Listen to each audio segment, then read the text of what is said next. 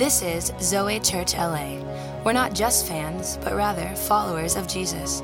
Tune in as Pastor Chad Veach teaches of God's love and how we can live a Zoe life, an abundant life. Go to Revelation chapter 3. We are in a series called Knocking on My Door. Love this scripture, Revelation chapter 3, verse 20. Jesus said it could come on the screen. It says, Behold, I stand at the door and I knock. I stand at the door and I knock. Translation God loves you so much that He will stand at your door and He will knock. He will not violate. He will not be, be intrusive. He wants to, to be invited into your life. So He says, I stand at the door and knock. And if anybody were to open that door and allow me into their life, I will come in and I will dine with them. God wants to have cranberry sauce with you. Wants to have stuffing, just not stovetop. Can I get an amen? God wants in to, to dine with you. Behold, I stand at the door, and I'm a God that knocks. I'm a God that initiates. I'm a God that pursues. Remember, you did not find God, God found you. You didn't knock on heaven's door, heaven knocked on your door. He says, I stand at the door and I initiate, I author, I pursue. I'm the God of desire. I want you more than you want me. He says, I stand at the door and I knock. And if anybody opens the door, just a heads up, we're coming in, we're dining together, and we're going to have relationship together. Part of the reason why God wants to dine with you is He wants to just come in and rest in your life. He wants to come in and establish His grace and His faithfulness and His kindness with you. The other reason why God wants to knock on the door of your life is not just because He wants on the inside, but He's trying to get you to come to the outside. In other words, God, God knocks on your door because He has more for your life. God knocks on your door because He's got something planned for you. God knocks on your door because He's like, hey, come on. You can't stay in here your whole life. I've got something planned. I've got something in store. I've got something I've dreamt and I have a vision for you. So I stand at the door and I knock because I've opened a door for you. Look here in the same chapter, Revelation 3, earlier in the verses, this is what Jesus says in Revelation chapter 3. I think we're going to verse number 7. Write the following to the messenger of the congregation in Philadelphia. So, this is the last book of the Bible. This is the, the uh, angel of God showing John. John has a vision, and in this vision, God speaks to seven churches. So, this is the church of Philadelphia. Let's take out Philadelphia today and let's just put Zoe Church in there. This is what God writes, this is what Jesus says to Zoe Church. And the reason why we are taking away Philadelphia is because God is not a Sixers fan, He's a Lakers fan. For these are the solemn words of the Holy One, the true one who has David's key, who opens doors that none can shut and who closes doors that none can open. Look at this next verse. I know all that you've done. Now I have set before you a wide open door that none can shut. For I know that you possess only a little power, and yet you've kept my word and haven't denied my name. Hey, just a heads up the one that's talking today is the one that can open a door that no one can shut. He's the one that opens a door. In other words, God wants to open a door for your life. God is knocking on your door because He's got something in store. And when God makes a plan, hell can't even stop it. When God decides to do something, Nothing can stop our God. Come on, give him a little bit of a praise if you're grateful that God's taken your life somewhere. I want to preach a message today. Write down the title. It's called Where Are You Taking Me? Where are you taking me?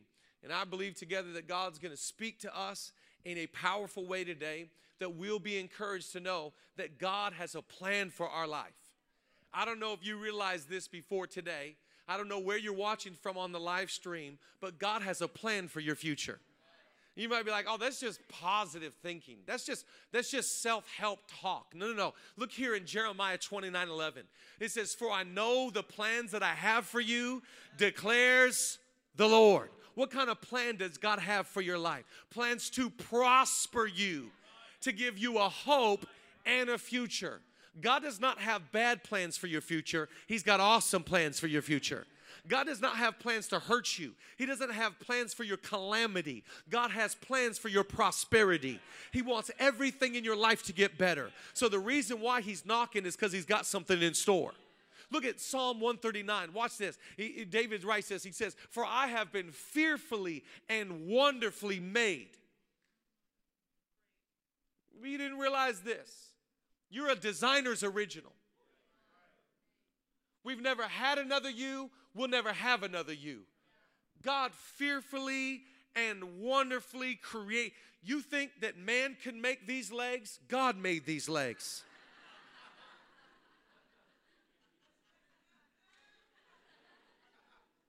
For the glory of God. I've been fearfully and wonderfully made, for I know the plans that I have for you. God is knocking on your door because He's taking you somewhere. He's taking you somewhere and He's taking you into your full potential. He's taking you to the thing that He envisioned for your life. God has a bigger and better plan for you than you do. God's got a greater vision for your future than you do. And God's knocking on your door saying, Come on, I don't just want to dine with you, I want to take you somewhere. Come on, I've got plans, I've got purposes, I've got potential. Anybody thankful today that you don't have to come up with a plan because God already made the plan? Amen to that? Come on, let's bow our heads and pray. Jesus, thank you. Thank you that you already did the hard work. You already did the heavy lifting. Not only did you come and establish relationship, but Lord, you have established future. So we speak over every person here. We say that the best is yet to come. Lord, we thank you that nothing in you is wasted. You're not going to waste our past. You're not going to waste our pain. You're not going to waste what we're going through even right now. You have plans that we don't even know about. So we trust in you and we look to you today. God, we thank you that you're for us and not against us. You are kind, loving, and gracious. And we declare to our soul and our situation, you are in control and you know what you're doing. God, we thank you for a blessing over our city. Thank you that we can be a blessing this Christmas and help give away presents to those in need use Zoe Church in a powerful way. And God, we thank you for Christmas. You'll give LA a World Series ring and an NBA championship. In Jesus' name. And everybody said together, come on, let's clap and thank God one more time. All I want for Christmas is a World Series and an NBA championship. That's all I want. Can I get an amen? Amen. Um, have you ever gotten into a bad Uber?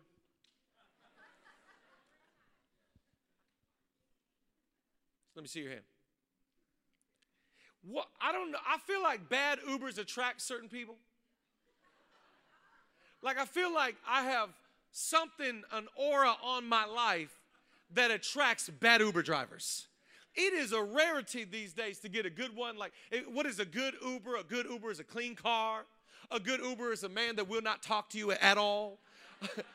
A good Uber has a water in the back and maybe a mint. You know what I'm talking about? A good Uber to me is not just somebody that just allows you to scroll through social media and enjoy your life. It's a, it's, it's a person that knows what kind of map to use.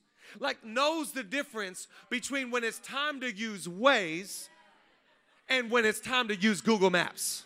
Okay, there's a difference, people. You might be here be like, oh, Pastor, teach me. I don't know the difference. Okay, I'll teach you the difference. When it's just part of life and you're just rolling through life, you just use Google Maps. You just have fun. If you're in an emergency, you will subject your life to Waze and go through some of the sketchiest places in all of LA so you can get to your destination. I don't know who I'm preaching to today, but I felt like telling somebody, Waze ain't the ways. I just feel like I've been getting more. I, and, and the other day, I looked to see what my star rating was. Do you realize these people are rating us? I thought it was our privilege to rate them. They are now rating me. They are now telling the other Uber drivers what a terrible person I am. I have a 4.87. I don't know if that's good or bad, but it's not a 4.9 and it's not a 5.0. But the other day I was in the Uber driver, and um, usually, you know, I try and let them keep their peace, and uh, I try to stay in the back and just enjoy my ride. I try not to be a backseat. Ain't nothing worse than a backseat driver unless you're married.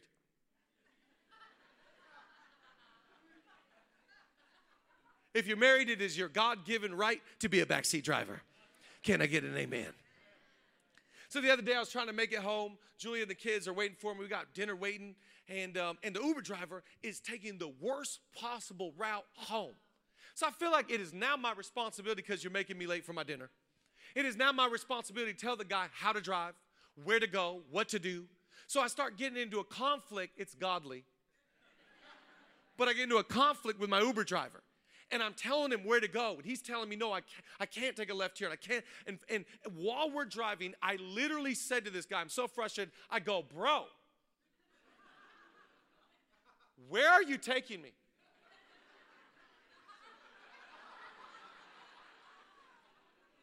Like, I know where I live. This is not the way to my house. Like, it was this moment where I was like, Are you? gonna do something to me? This is, I've never seen this part of LA. So I felt like it was appropriate to be like, bro, where are you taking me? I think sometimes in life you get so frustrated, you say to God, God, where are you taking me? What are you doing here? What is the plan? This way ain't the way. I want to remind you what you already know in your soul, even when you're asking that question. God knows what He's doing, God knows where He's taking you, God is in control of your life. Come on, anybody believe today that His eye is on the sparrow, His eye is on your life? God is in control. I want to tell you why God is knocking on your door. He's knocking on your door for four reasons. Write down the number one. He, he's trying to move you into a spacious future. He's trying to move you into this spacious place that's bigger and greater than you have planned for yourself. Let me just show you what God's doing with you right now. Look at Isaiah chapter 54. Isaiah 54 clear lots of your ground for your tents, make your tents large, spread out Zoe, think big, use plenty of rope, drive the tent pegs deep. You're going to need lots of elbow room for your growing family, for your growing future. God would say to you today, Zoe, think big, stretch out your tent pegs, put them into the ground. When, when we were growing up, my dad, I used to put up the tent with my dad, and I, would always get exposed. And I'd get exposed when it mattered because when I would drive in the tent peg, it wouldn't go all the way in. You know what I'm talking about? So when the family would come in and just crumple on us, and my dad would be like, Bro, really? Again? You can't drive it into the. I'm like, Dad, look at my arms, okay? So God says, extend your tent pegs and drive them into the ground, make it firm, and think big because I'm trying to bring you into a spacious future. God is trying to get you out of your small thinking and your small soul and your small lifestyle, and He's trying to get you into a bigger freedom and a bigger grace and a bigger favor and a bigger blessing. God does not have plans for your smallness, He has plans for your bigness. That's what God's cooking up. He wants to bring you into a spacious future. And a lot of times it's God's initiation, it's God's plan, it's God's knock that gets us out of Smallville and into God's property. Because a lot of times we're just like, we just post it up like we're good, we're fine. I don't think it's that small. We, we just, I've been here a long time. This worked for me last two decades. I'm good here. And, and most of us, the problem is most of us, it's not just a, a contentment, it's a dysfunction. It's not that we're satisfied with small, it's that we don't believe that God would even have more for someone like us. And so sometimes God has to knock and be like, it's not what I have. You're, you're my son, you're my daughter. I have plans to prosper you. I have plans to give you a hope in the future. I know you penciled out small things for you, but I've penciled out much larger things. Behold, I stand at the door and I knock and I open a door into your spacious future. God does things like, you know, he you just be just enjoying life and thinking like this is fine and then God's like, "No, we, there's more." I had to be honest with you. I never would have left the El Rey until God knocked on the door and said, "No, no, there's more." Like I was just fine at the El Rey, five services, losing my voice. Like we fine, we in a box, it's fine.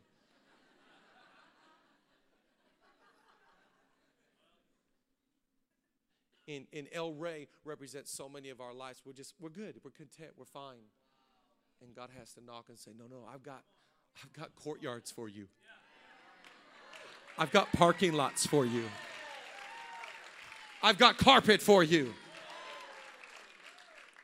And but, but but most of us, most of us are just like, no, we're good, we're good, we're fine.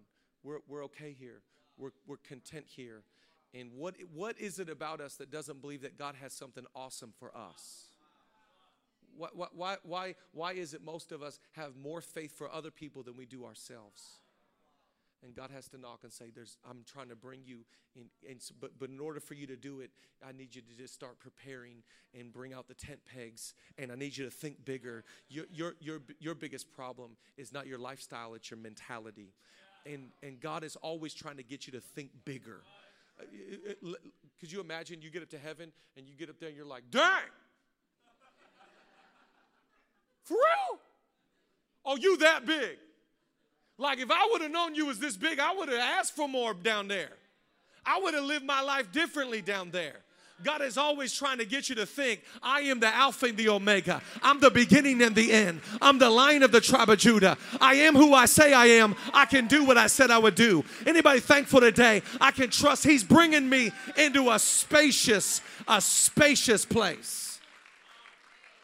Write down the second thing. Here's, here's what else that He's doing. He's trying to get you to slay your giants.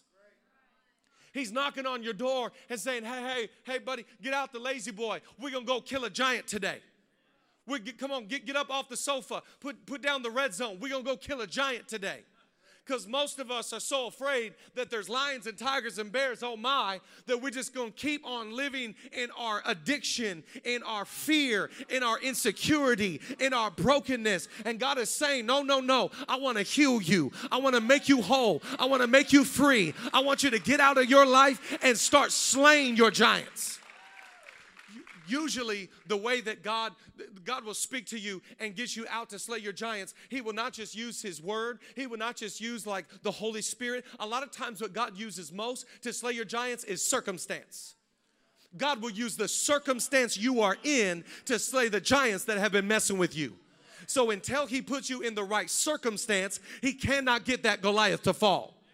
David only slayed a Goliath because they were in a circumstance that forced them to face a Goliath.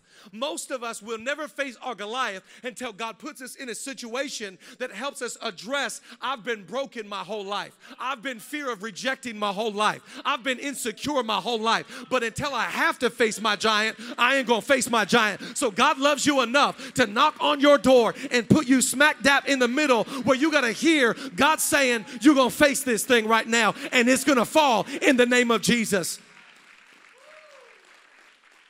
I just want to encourage you every time God did something that was breakthrough, every time God killed a Goliath in somebody's life, it was always a situation that was sent to them. Rahab would have stayed a prostitute, but God sent the spies of Israel into her life, and it was an opportunity. God used the circumstance to change her from being a prostitute to being in the lineage of Jesus. It, it was with Nehemiah. Nehemiah wouldn't have never stepped up unless the word of the Lord came to him and God spoke to him, rebuild the walls and start to build my children a new future. God always uses circumstance to change you. I hate to be so intense. I'm just trying to convince you what God's doing. Look, look, look, look here, this verse. Watch David. Uh, it says, David asked the men standing near him, What will be done for the man who kills this Goliath Philistine and removes this disgrace from Israel? You, you, you know that God looks at the Goliath in your life as a disgrace? It's a disgrace for you to stay with that, that fear monger, that shame, that guilt. God would look at the Goliath in your life, that addiction. It is a disgrace because you're a child of the Most High God. David knew it too, didn't he? He said, This disgrace for me, who is this? I just, I love it when the Bible talks trash. It blesses me. Who is this uncircumcised Philistine? You know you're talking trash when you bringing up circumcision. that he should defy the armies of the living God. Now, this next verse I want to show you is a few verses later. David is presented an opportunity to slay this Goliath. Now, I want to show you something because some of us think that when negativity, negativity and criticism comes our way, that it's like, I don't know if this is God. A lot of times, the criticism is placed in your life, even sometimes by God, to push you, to force you, to activate you to step into this thing. David's brother, Eliab, steps up. And Eliab says, his oldest, he heard David speaking with the men and he burned with anger and he asked, Why have you come down here, little David punk? And whom did you leave those few sheep in the wilderness to? And I know how you conceited you are and how wicked your heart is, and you came down only to watch the battle. In other words, sometimes God will place an Eliab in your life to start to question your motive. Why are you doing this? Why are you stepping up? Why are you trying to change your life? Why are you trying to kick that addiction? And listen, if you don't understand why, when you come to quitting time, you will always quit. But if you understand why you started, why you began, why you came to the battle, why God called you to kill Goliath, you will always persevere. You got to have a why in your soul. Eliab questioned Eliab questioned his motives. And David said, I know my motives. I didn't ask to be here and to kill a Goliath. God put me here and asked me to kill a Goliath. There's a big difference between self-promotion and God promotion. There's a big there's a big opportunity, there's a big difference between when you open your own door and when it's a God door. And David looked at his brother and said, "You need to shut up.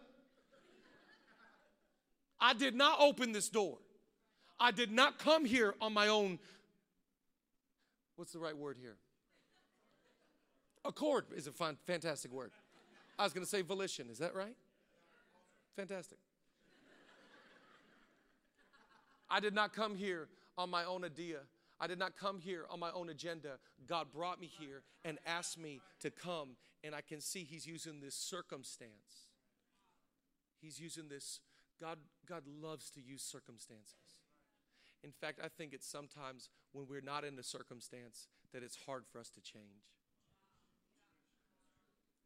But I usually change the most when I'm pressed, when I'm dependent, when it's a God door that He's opened to my life that doesn't make sense and it's even being questioned by others, but I know He's in it. And I probably won't face my Goliath until God's like, Goliath time. I'm like, no, no, really, I'm fine. I'm just, I'm just gonna just. And God's like, no, you don't get to live disgraced anymore. You don't get to live with this bully. A lot of us have just settled for being bullied our whole life. And your past has bullied you, and shame has bullied you, and others have bullied you. And God says, No, I'm knocking not just for relationship, I've got a wide open door for you. Amen. He's so good. He's so good. I know, I know, I know I hate it sometimes, but he's so good. Write down the third one. God often knocks on my door to give me more influence. And I want to unpack this very carefully because I know we're in Los Angeles and everybody's like, more followers? Sign me up. Do I have to pay or no? Do they comment or do they comment or not? Do they comment or just like? Come on, you guys. You guys see it. Come on. God, God, God wants to give you more influence, and I want to show you why. Why does God, why does God come and knock on your door and say, There's more for you? A lot of times, God does this because He sees something greater for you than you see for yourself, even in the area of affecting others, impacting others. Nobody rolls out of bed in the morning and goes, Oh, I am making such a difference. Wow. Am I not awesome? And yet, God will use you even when you don't see that in yourself. There's a touch of humility there that God loves, but God, God has more influence for you, more, more of a reach. The first thing that Jesus does when he gives the Holy Spirit in Acts chapter 1, verse 8, he said, You'll receive power and you'll be an influence in Jerusalem, Judea, and Samaria. Translation, you'll be an influence locally, nationally, and globally. You'll be an influence in different regions than you are right now. God wants to give you more influence, and it's not influence for your brand, it's influence for his kingdom. It's not influence so you get like full of yourself. It's it's influence so other people can get full of Jesus. There's a big difference here. And one of my favorite things, God knocks on Solomon's door. And he goes, Solomon, ask of me anything. Make any request. This is like Aladdin with Will Smith. Ask anything. What would you like? Place your order.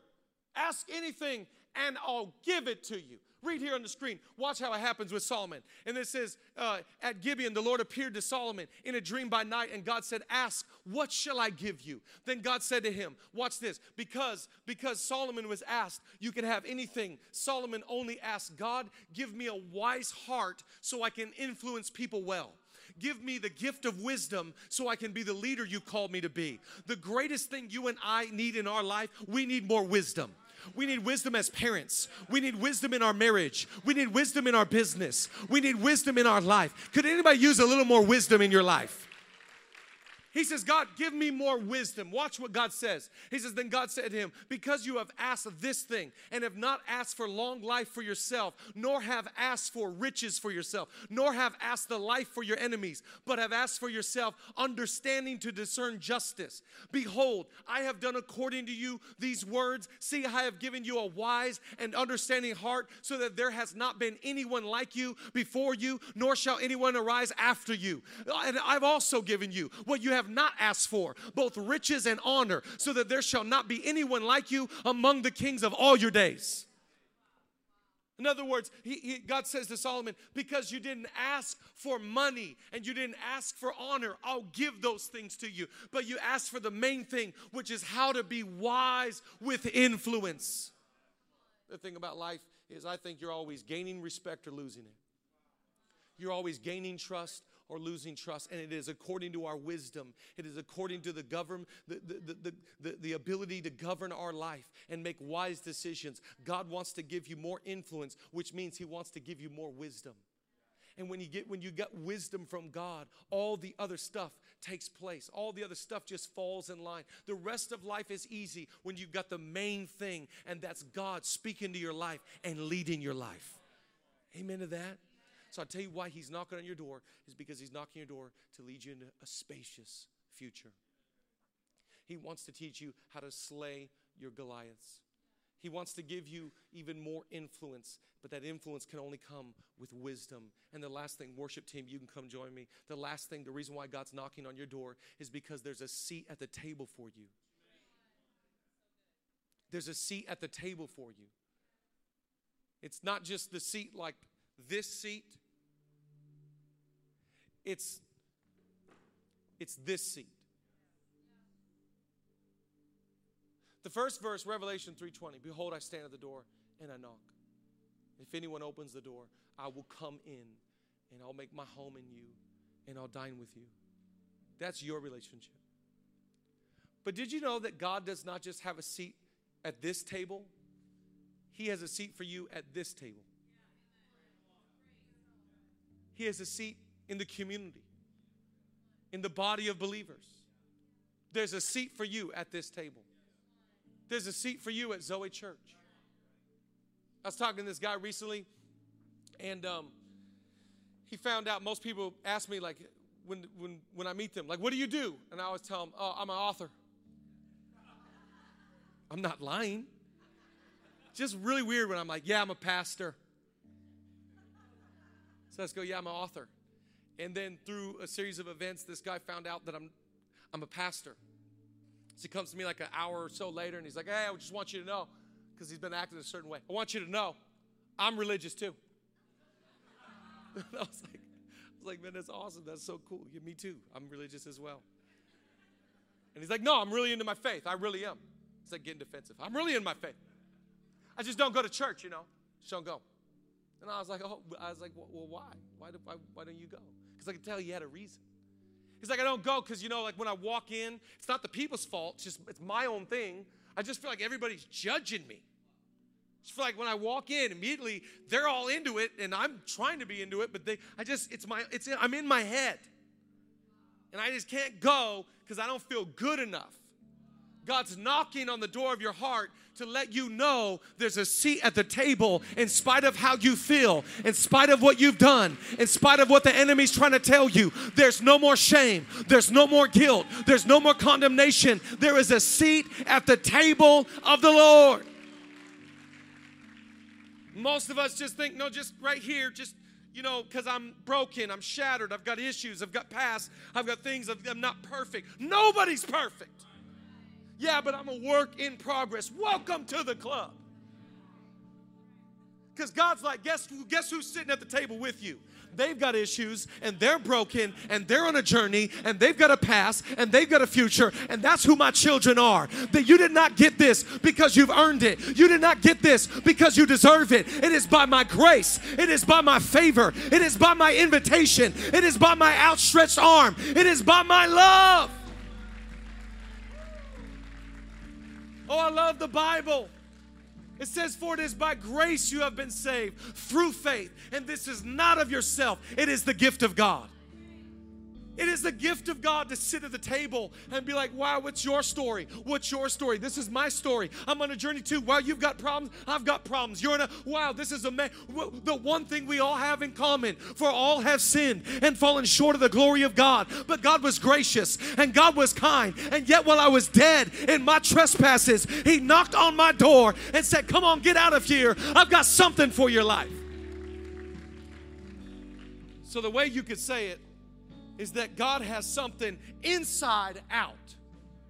He's not just knocking on your door to come in and make home. He's knocking on your door to pull you out. I've got more for you. I've got influence for you. I've got space for you. I've got, come on, we're going to kill those Goliaths. Come on, you're going to be with everybody else. You're going to be with the body of believers. You're going to have a love for the brethren. You're going to have a love for the church. Lest, lest we just go, it's just me and Jesus. You know, it's just me and Jesus. I don't have to go to church because it's just me and Jesus. That's not the way God works. God knocks on your door to put you in family. The lonely, He sets in family. He wants you to have a seat at the table of the Lord. Oh, I love Psalm 23. You prepare a banqueting table in the presence of my enemies. You prepare a banqueting table, and shame has to watch me eat. My past has to watch me be free. The haters in my life, the critics in my life have to watch me enjoy grace and fellowship and mercy and favor, even in the presence of my enemies. They got to watch me enjoy the goodness of my God. He's not going to, come on, God does not want this thing to just to be private. God does not want this thing just to be within you, the confines of your heart. He wants you to go public with your faith. You see the difference? So you might be here like, God, where are you taking me?